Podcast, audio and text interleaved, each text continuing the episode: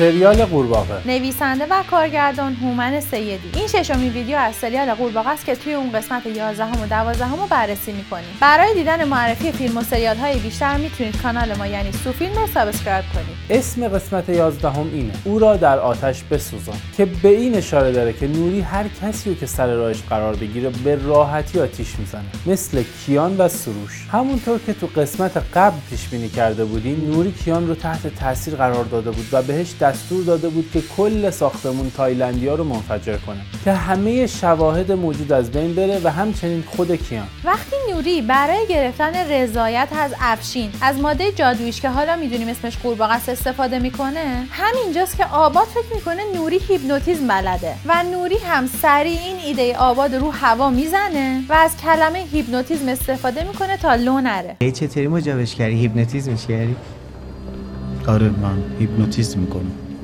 وقتی برای اثبات ادعاش تصمیم می‌گیرن با استفاده از همین توانایی از یه طلا دزدی کنن بعد از موفقیتشون ترک صد انترو از گروه متالیکا پخش میشه که معنیش خیلی به اینجای داستان می‌خوره. جایی از این ترانه میگه که من رویای تو هستم و تو رو به حقیقت تبدیل می‌کنم. که این احتمالا معنیش کارکرد مواد برای نوریه.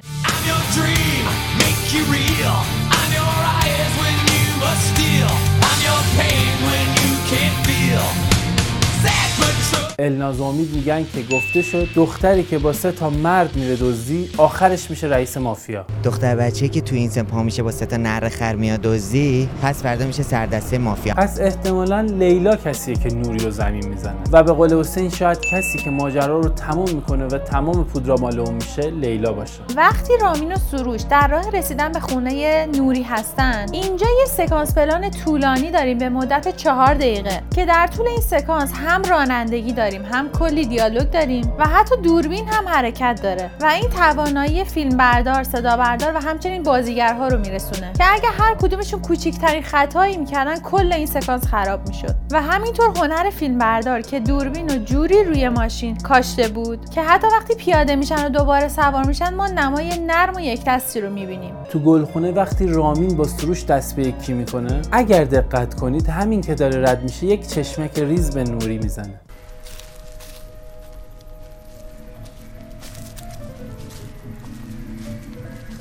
پس یعنی از اولش حساب شده کار کرده و اصلا قصد همکاری با سروش رو نداشته. فرشید و فرشاد میگن که رامین خیلی هوشمنده و بازی رو چیده بوده که در هر صورت توش برنده می‌شده. و اگر استام سر جاش بود با اون نوری رو تحت تاثیر قرار می‌داد و رمز ازش می‌گرفت و مواد رو به دست می اما اینطور نیست. رامین اصلا سراغ اون استامپ نرفته و به خاطر همینه که یک اسلحه مشقی به سروش داده بود. کسی که این بازی رو چیده رامین نیست. در اصل نوریه. و اینجا الناز و سبا هم به تضاد رنگی لباس نوری و رامین و سروش اشاره کردن. و بله حتی رنگ لباسشون هم می‌تونه به این معنی باشه که مثل بازی شطرنج همیشه حرکت اول با مهره سفیده. و اینجا نوریه که سفید پوشیده و رامین و سروش سیاه. رضا و نعیم گفتن که نوری می‌خواسته سروش رو ببخشه ولی وقتی شلیک کرد همه چی براش تموم شد. شاید اگر شلیک نمی‌کرد نوری میبخشیدش. ولی از طرفی هم فرزین میگه که سروش می‌دونسته که نوری می‌خواد بکشده چون گفت هر کیو می‌خواد بزنه میبردش به گلخونه پس زد تا زده نشه. اصلا برای چی رفته اونجا آخه؟ می‌خواد یکی رو بزنه می‌بره اونجا. لحظه ای که سروش دستش رو گذاشته رو شونه نوری و نگاه ملتمسانه بهش کرد صحنه غم بود. انگار که دست برادری و کمک رو شونش گذاشت ولی بیفایده بود.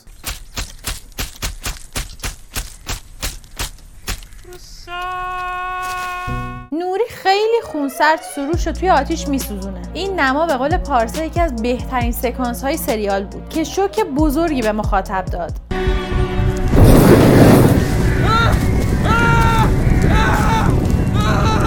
با مرگ سروش همونطور که هممون شوکه و ناراحت شدیم سریال شاید کاراکتری که بهش روح بخشیده بود از دست داد. بازیگر نقش سروش یعنی امین شرباف تو این سریال به جرأت میشه گفت از دو تا ستاره سینما که در کنارشون بازی می‌کرد بهتر عمل کرد. یک نکته جالب که پارسا گفته اینه که تو قسمت هفت لیلا به سروش جلوی بیمارستان میگه که کیف می‌کنم سوختنت رو ببینم و توی قسمت 11 سروش واقعا میسوزه اصلا کسی وجود نداره.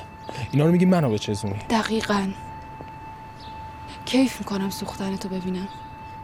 حالا اینجا جای رامین و سروش عوض شده. تو قسمت دوم سروش پشت فرمون بود و رامین صندوق عقب. ولی الان رامین پشت فرمونه و سروش صندوق عقب. از این ریزکاری های جذاب و هنرمندانه تو این سریال خیلی دیده میشه. رامین زیر پل سروش رو با ماشینش آتیش می‌زنه. نکته جالب اینه که این لوکیشن قبلا در فیلم اعترافات ذهن خطرناک من ساخته دیگه هومن سیدی هم استفاده شده بود.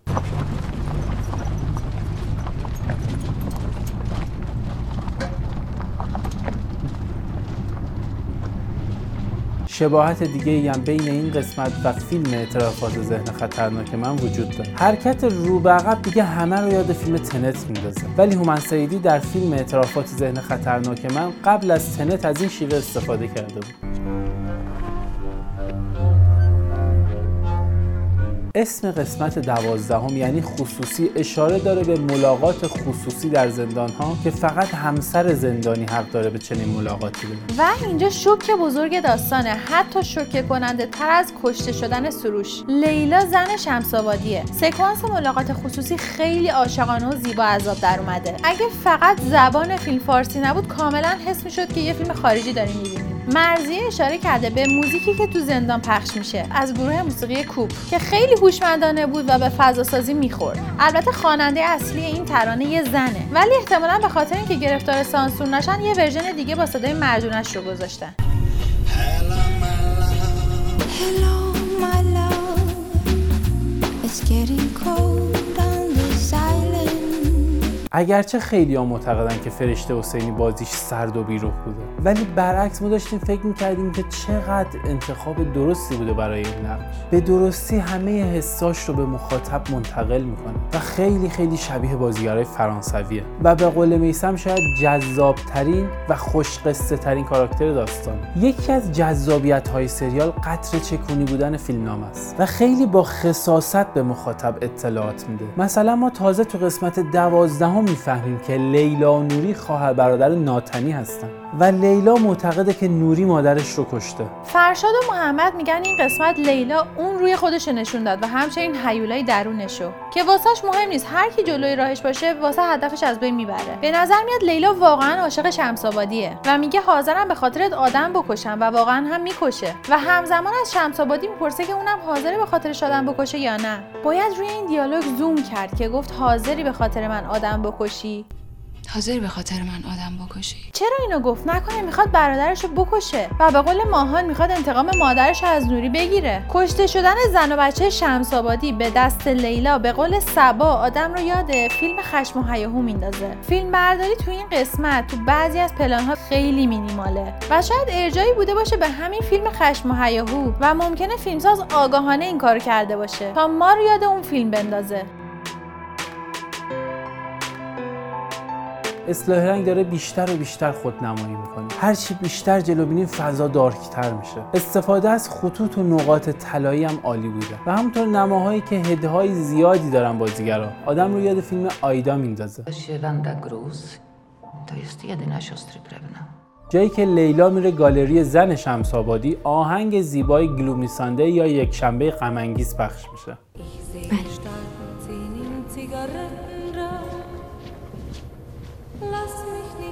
Sagana که در مورد ناامیدیه و به عنوان آهنگ خودکشی مجارستانی هم معروفه. در واقع یک افسانه محلی هست که گفته میشه آدمای زیادی بعد از شنیدن این آهنگ خودکشی کردن و اینو میشه اینجوری به داستان ربط داد که حرفهای زن شمس آبادی به لیلا و تحقیرش یک جور خودکشی محسوب میشه. چون لیلا توسط دوست پسرش و همینطور زن شمسابادی تحقیر بدی شد و چون عاشق شمسابادی بود همه اینا باعث شد دست به چنین قتلی بزنه. لیلا موقع تصادف لباسی رو میپوشه که فعاد دوست پسرش قبلا بهش داده بود. احتمالا به خاطر اینکه شاهدها رو به خطا بندازه و در نهایت همه چی رو گردن فعاد میندازه. و اینجاست که می‌فهمیم شمسابادی به خاطر قتل فعاده که تو زندانه. سکانس کشتن فعاد واقعا خوب کار شده بود. و تو سینما و تلویزیون ایران چیزی تا به حال شبیه بهش رو ندیده بودیم. و دیدن اون ضربات چکش خیلی هیجان انگیز بود. و ما رو یاد نمایی از فیلم انگلوریس بسترد انداخت.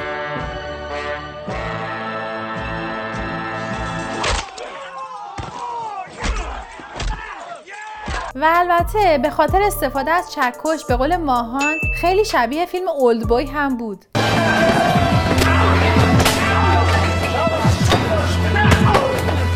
به نظر میاد وکیل شمسآبادی فهمیده که لیلا چیکار کرده. همونطور که برای نازنین سوال شده معلوم نیست که شب تصادف بادیگاردها چرا شماره پلاک ماشین رو بر نداشتن. که در ادامه به لیلا برسن. باید دید داستان چیه؟ همونطور که امین میگه این فصل سریال قورباغه می‌تونه مقدمه یک فصل با شکوه دیگه باشه. و امیدواریم که هومن سیدی این روند رو حفظ کنه.